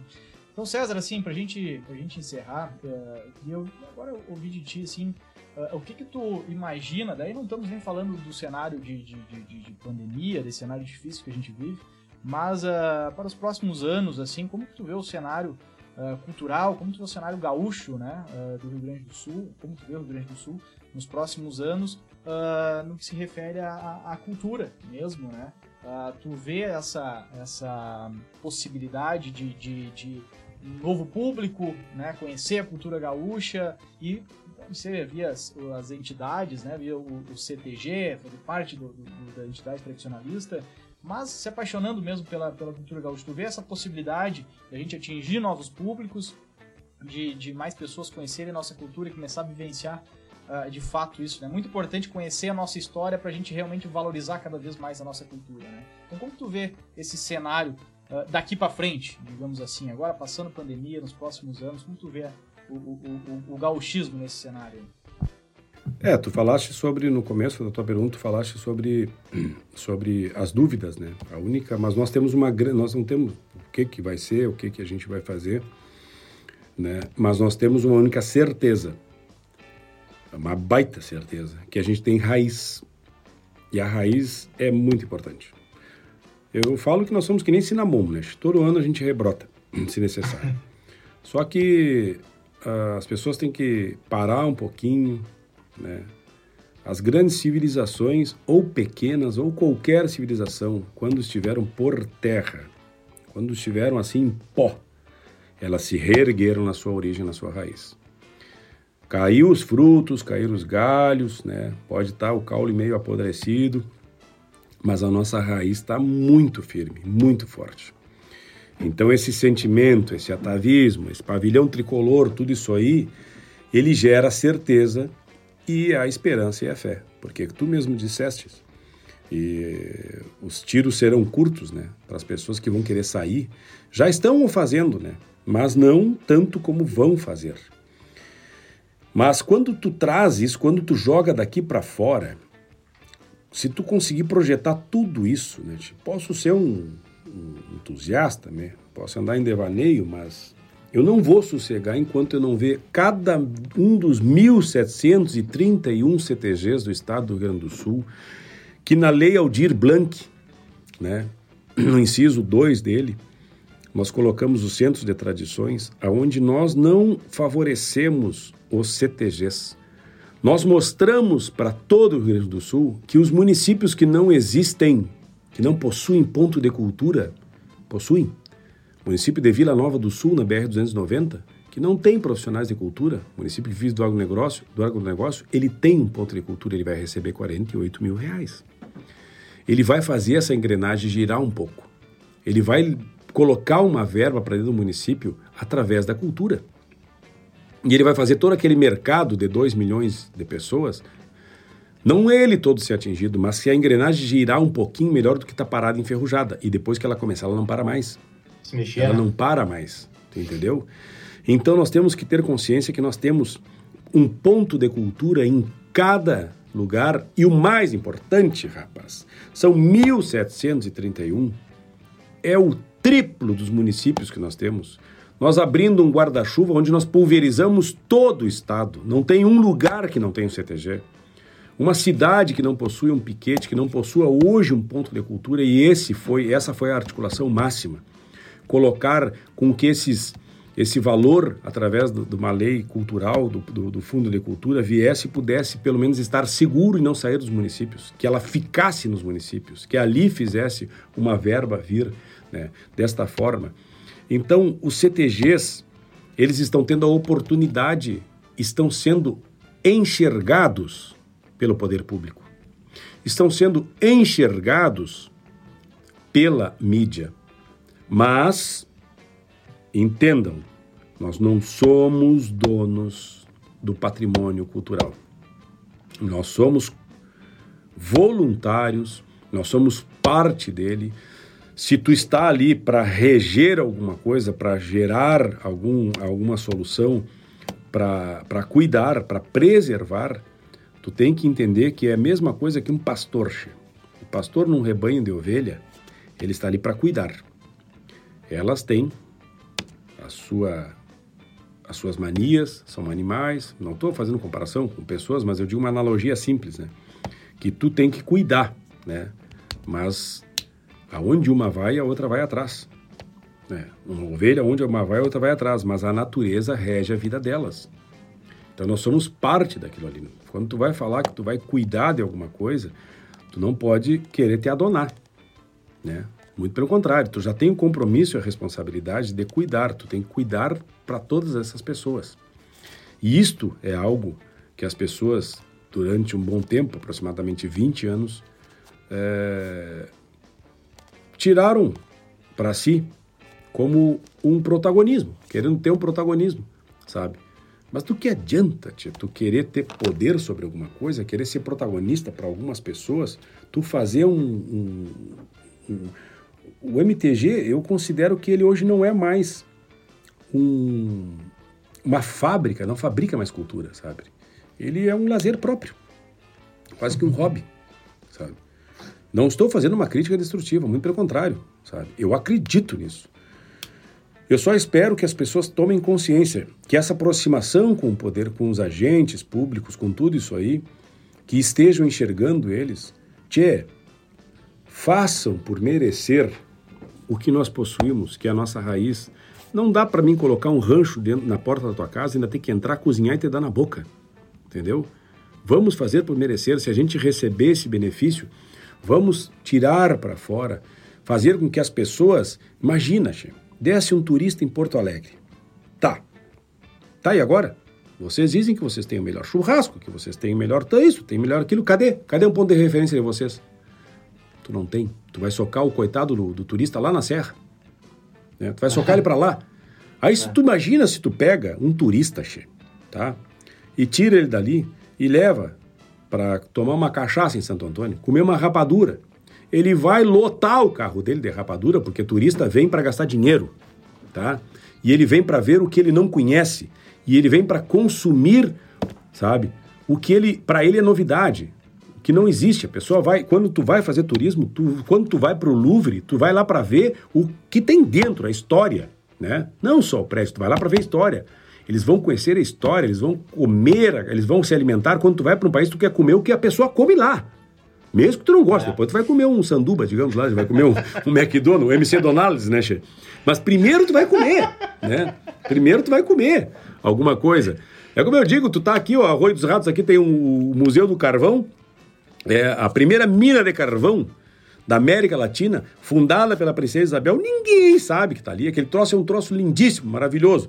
Se tu tivesse um, um, outdoor ali na frente, ali, entrasse uma. Olha aqui, tia, primeira mina de carvão do Brasil. Ele entrasse lá, ele ia consumir um prato de boia, ele ia lá conhecer o Museu do Carvão, ele já deixou 50 pila ali dentro. Né? Uhum. Entendeu? Ele já sabe que existe, tu já começou a fazer isso aí acontecer. Então, se nós projetarmos, sabe, se cada um, e assim gradativamente for, for acontecer, mas veja bem, né, não ficar com inveja um do outro. Se um CTG é maior ou não é, quem disse que aquele outro CTG, se ele começar a fazer o caminho certo, ele não pode ter uma projeção hecatômica, né? E tudo, todas aquelas pessoas que hoje pagam para dançar podem sustentar famílias, os músicos que também tocam ali, né? as pessoas que, que, que podem fazer um, um serviço, um trabalho voluntário, mas fazem de uma maneira prazerosa. Tu pode dar emprego para muitas pessoas muitas pessoas, né? Tu tem um CTG que tem uma sede campeira, onde tu faz o lazer turístico. Tu imagina que tu tem uma cancha de laço no coração de Porto Alegre e 20 mil cavalos na Zona Sul, che? Uma cancha de laço, tia. Tem ideia do que é isso aí? Tu entrar ali no Parque da Harmonia, tu tem uma cancha de laço, tia, né? Tu só vê aquilo ali quando é, mas tem gente que nem sabe, nem, nem tá dando bola. Se não era para todo fim de semana aquilo ali, seja fã de truck, o que tivesse na volta, o importante era estar tá a gente ali, o cara descer do aeroporto, vir ali, né? Como eu digo, comprar um monte né? de laçadorzinho e levar para distribuir. Eu quando tava, eu digo que tava em Paris, tu desce lá, tu sai com aquele monte de torre Eiffel, tem uma aqui atrás de mim até, para levar para todo mundo, depois tu não consegue carregar essas bugigangas, né? né? Assim é o turista. Né? Imagina quantas pessoas iam comprar uma cuia para levar de regalo, quantas pessoas iam, iam comprar. Meu Deus do céu, né? Isso ia ser um efeito cascata.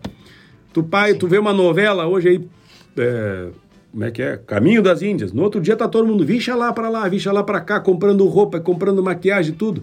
Tchê, pra que ficar falando, ah, mas o tamanho da bombacha é esse, esse, aquele? Meu irmão, vocês vão reclamar Vão reclamar quando ninguém mais usar uma bombacha. Aí eu quero ver o que, que vocês vão reclamar, entendeu? Sim. O importante é que se chegasse aqui, todo mundo levasse, produzisse, né, consumisse, porque ninguém vai se transformar. Quanto mais eu usar minhas bombachas de dois panos, né, a minha rastra, o meu pala, né, quanto mais eu for autêntico, meu chapéu aba 13, cura e coraçado, bem tapeado, mais eu vou estar tendo valor. Muito mais valor. Esse, para mim, deveria de ser o futuro da tradição. Prazerosa, fazer cultura com prazer, sabe? Não por imposição, sabe? As pessoas sendo felizes, né? E também nutrindo a sua alma, obviamente, porque essa cultura tem que voltar para dentro das escolas. Isto aí, eu falo, que não critica o hip hop, tia. não critica o funk. Eles estão dentro das escolas, eles são inclusivos, tia. Nós não estamos mais lá dentro. Nós não estamos dando acessibilidade, entendeu? São poucos, não dentro do que tem. Tu tem que chegar lá, tu tem que ir à luta, tu tem que conquistar, né? Tu tem que ser tribal e tu tem que defender a tua tribo. Se tu tem isso aí, tu tem que defender, tu tem que mostrar, sabe? Não Aí as pessoas como reclamam, ah, mas a sociedade, por que, não se aproxima? Porque a gente não se aproxima da sociedade, rapaz. A gente não é. abre as portas dos galpões. Tu imagina, tchê, quantas pessoas. Eu vi isso aí. Uma vez eu dei uma mateira para uma amiga minha e ela foi para o Rio de Janeiro, né? Daqui a pouco ela me manda uma foto, ela estava passeando no, no shopping com a mateira. Porque achou, achou, queria uma bolsa. Ela disse assim: Tia, eu tô levando como bolsa, é tão bonita que eu achei. Sério? E outra, tu vê hoje, tem, tem, tem peças aí que são lindíssimas, né? Olha a é. riqueza que a gente possui, né? Guasqueiros, nós temos aí no litoral aí um grande guasqueiro, Zé Dada aí, que é um, né? Tantos que a gente tem, né? São artistas, né?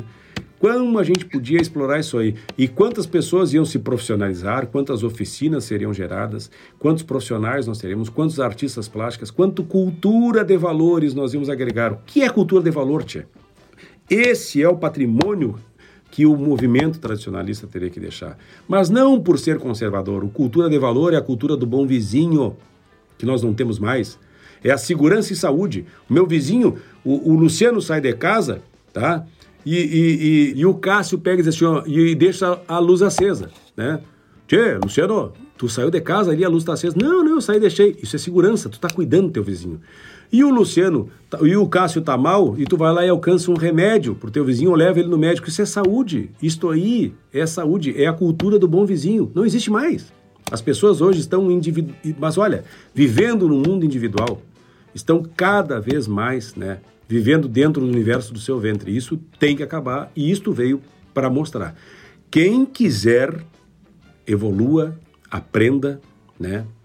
Vamos nos nutrir desse sentimento, vamos dar uma chance, nós estamos recebendo uma outra chance. Quem não quiser, lamentavelmente o mundo não vai ter mais espaço. E como vocês me falaram, né? O futuro que tu achou que tinha em cinco anos, como eu disse para vocês, eu estava em 95 na Alemanha e eu vi e tirei de lá grandes exemplos. Um deles, eu nem para andar aqui, onde eu moro aqui, eu, eu, eu tenho que botar um cinto de segurança para ir até a esquina, porque lá tu não arrancava um carro sem o cinto de segurança.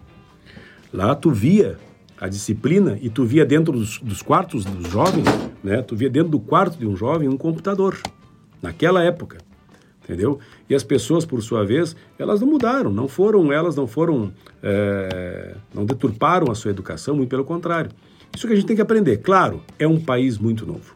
Tu não pode fazer uma comparação num país que possui 600 anos com um que em 1400 já tinha faculdade de medicina.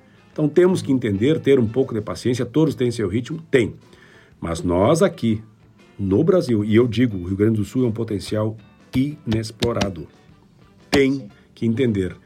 Nós possuímos o maior manancial que qualquer povo gostaria de ter, sabe? A matéria-prima, que é a nossa cultura. Perfeito. A gente tem uma, uma, uma, uma, frase que a gente fala no, mundo empresarial, né, né, César, que é seu melhor vendedor é aquele que compra de você. né?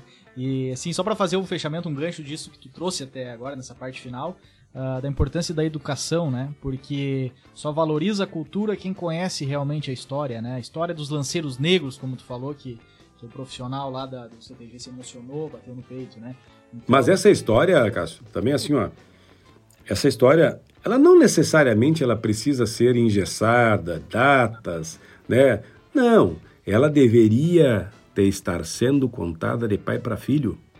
Ela deveria de ser a mesma maneira que eu te ensinar a palmear uma cuia para fazer o um mate, a curtir um porongo. Ela deveria de ser assim, ser passada. Isto chama-se tradição, passado de pai para filho, geração após geração. Mas não, não achem que ela, ficando nos livros, ela não tendo consciência, ela não evoluindo, ela vai seguir para frente. Ela não vai seguir para frente. Nós temos que ter essa aproximação e esse diálogo, passar o conhecimento, sentar com o mais velho, obviamente, mas escutar a todos, tendo diálogo e sabendo que a gente pode passar esses costumes. São receitas. E como eu digo, Sim. tem coisas tchê, que são extremamente regionais e que se acabam. Se acabam. É tudo finito, ainda mais quando você fala em cultura de raiz. César, muito obrigado por reservar esse tempo para falar com a gente. Foi, foi uma aula, realmente uma aula. Uh, e a gente te agradece muito aí por, por destinar esse tempo para participar do nosso podcast. Queria que tu deixasse um abraço final aí para a gente ir encerrando. É, eu que agradeço a vocês e, e, e justamente quando o Cássio me convidou, eu, eu de pronto é, atendi por, por saber da necessidade que outros tomem como exemplo o que vocês estão fazendo. E assim também ah, já prometo, nós vamos divulgar tudo isso aí para que as pessoas tomem como exemplo. Né? Isto Legal. aqui não é perda de tempo. Isto aqui, muito pelo contrário, vocês estão produzindo conteúdo. E isto aí, hoje no mundo, vale muito dinheiro. Né? Quem sabe daqui a, a alguns anos, oxalá, né, nos escute, eu digo Deus abençoe que a gente consiga escutar um pouco das ideias que a gente tenha trocado aqui e aí a gente possa, meu filho possa escutar isso aqui, daqui a muitos anos, né? Que ele possa escutar. Agora tu imagina, né? Nós não tínhamos nunca essa condição de deixar gravado é. alguma coisa, é. como uma foto que você perde, que vai amarelando e tu não tem, né? Como uma própria mídia de um CD que tu não tem. Então a gente tem que entender que é muito patrimônio o que vocês estão fazendo aqui. A gente tem que olhar dessa maneira. Patrimônio. E o, e o, e o acho que o primordial, primordial. Se é uma mensagem que eu digo é isso aí, né? Fazer sem sequer pensar em receber em troca a não ser o melhor que a gente pode receber, sabe? A satisfação de estar contribuindo com o nosso semelhante. Isso é importantíssimo. Nós estamos hoje tendo a oportunidade disso. Vamos contribuir com as pessoas, vamos nos ajudar, que a gente ajuda o próximo, nós estamos ajudando a nós. E podem ter certeza que a gente saindo, né, como digo, como disse o Rogério, né, não importa como é que a gente vai sair, né, che, qual a maneira que vai sair, o importa é saber se nós vamos sair, importa saber não ter a certeza que nós temos que sair melhores dessa situação. Então, Deus abençoe a todos, né, que todos é, cuidem-se, né. Nós já, eu, eu falo que essa pandemia só sabe quem sente no couro, quem sente na pele, né. E a gente que já sentiu, já perdemos amigos, a gente sabe disso aí. Peço proteção para todos, peço proteção para mim cada vez que eu saio para o campo de batalha, né, para ir lá, porque a gente tem família. Então, uma vida não tem dinheiro no mundo que pague. É uma história que você foi, né, isso aí a gente não volta. Então, muita gente está sofrendo, né? A gente sabe que todos estão sofrendo também com, a, com questões de trabalho, de não poder. Eu é até contraditório, né? Que as pessoas dizem, eu, eu falo isso aí porque eu tô sem trabalhar, né? Tô sem fazer, sem produzir receita nem nada, né? Ainda bem que meu vizinho tem um monte de galinha aqui, que eu já tô atracando nelas aqui, vou te dizer, né? É, é, uma penosa por semana, eu só, só boto a culpa no sorro, né? Ou na raposa. Ah, essa raposa vai andar atacando, né? É. Uma brincadeira, eu agradeço vocês. Eu agradeço e que Deus abençoe o trabalho que vocês estão fazendo. Obrigado. Felipe, manda o teu abraço final aí, Felipe. Pô, cara, que, que grande conversa, que baita papo. Foi uma, uma verdadeira aula que a gente teve aí, eu acho, com o César. Agradecer muito a presença dele. É, o episódio realmente acho que trouxe, trouxe pontos aí muito, muito muito importantes aí para esse momento que a gente está vivendo. Um grande abraço para todo mundo e muito obrigado aí. César, eu quero te agradecer muito mesmo. Assim, no momento que eu te chamei, eu brinquei com os gurias ali. Quando eu, quando eu te chamei e tu me respondeu no, no WhatsApp, ele mandou um áudio. Primeira coisa, eu saí é, pra, pra falar com meu irmão, pra, pra mandar, pra, pra mostrar pra ele. Cara, o César aqui, o Oliveira me respondeu o áudio. A gente, assim, a gente acompanha muito mesmo o teu, teu trabalho. Uh, desde Pátria Pampa lá, né, que eu convivi contigo, a gente te vem acompanhando. E assim, eu, eu identificava muito disso que, que eu venho vendo no, nessa tua trajetória agora, mais recente no, no, no MTG. Uh, é, tudo isso que tu trouxe para nós no, no podcast. Uh, mas eu identifico isso, essa essência, né, essa, essa, essa questão cultural nas tuas letras, ou nas, nas letras que vocês interpre interpretam, né, tu e o Rogério. Então, assim, se eu já gostava, uh, mesmo não te conhecendo pessoalmente, só, claro, dos, dos rodeios que eu fui para ver o show de vocês, na, na, na, na, em alguns festivais aí que eu fui para acompanhar. Mas se eu já gostava do trabalho de vocês, se eu já gostava do teu trabalho, pode ter certeza que, que tudo esse mais de uma hora e meia aí de, de conversa reforçou e muito, tá? Então, parabéns mesmo pela, pelo teu trabalho, pela, pela, pela tua verdade, por tudo isso que tu nos trouxe aqui. E muita força. É, eu sei que, que é desafiador, é difícil, né? Uh, mas, uh, mas, A gente sofre, a gente sofre. É, é. Não, eu digo, a gente sofre muito, sabe? As pessoas que, que são entusiastas, as pessoas que são sonhadoras, elas sofrem muito, né? Principalmente porque tu... Eu acho que o maior sofrimento é que tu sabe que tu pode realizar, tu consegue colocar na, realidade. E quem faz, ele hoje ele tem, ele tem, ele é muito sofre um, um grande ataque por, por dois, duas pragas da humanidade, que é, é, é, a inveja e a vaidade. Né? Então, isso a gente, nós temos que nos blindar disso. Né? Então, muito obrigado mesmo, tá? De coração, não temos palavras para te agradecer. Tenho certeza que, que contribuiu muito nessa, nessa proposta que a gente tem para falar de transformações, e seja ela no, no, mundo dos negócios, nas carreiras, na sociedade, né? Então, tenho certeza que, que a gente sai com viés mais otimista uh, de um cenário uh, global e principalmente de um cenário regional, uh, sabendo que pessoas como você, como você estão, estão à frente da nossa cultura. Já estavam à frente da nossa cultura há 15, 20 anos com, com todo o trabalho na música e agora cada vez mais vem, vem, vem, vem, vem desenvolvendo. Cássio, nós temos que frisar uma coisa assim, ó. A in, eu sempre defendi, digo, a importância do MTG. E a importância daquelas pessoas que conduziram até aqui porque realmente eles, se não, não trouxessem o respeito que nós temos que ter com os mais velhos. Né? A mesma coisa como eu falo sobre a importância de uma pessoa chamada Telmo de Lima Freitas. Abriram picadas para nós. Nós temos que reverenciar, agradecer. Mas eu acredito que agora eu acho que a gente também tem que abrir espaço, né? Tirar o cavalo e deixar que passem os mais jovens. César, muito Beleza, obrigado mesmo. Obrigado, obrigado César, obrigado Cássio. Uh... Gostaria de pedir pra galera seguir a, a Diferencial aí nas redes sociais, a, a arroba Sou Diferencial também, puder compartilhar esse episódio com os amigos, mandar aí no grupo de WhatsApp da firma, né? Seguir aí o César Oliveira e Rogério Melo também nas redes, né? Isso sempre ajuda, né? Mas ah, sempre ajuda, Deus o livre. É, Agora mais ajuda. do que nunca, né? É. Obrigado, obrigado a vocês aí. Uh, até a próxima semana com um novo episódio. Abração. Um abraço, Um abraço. Você cuide. Um grande abraço.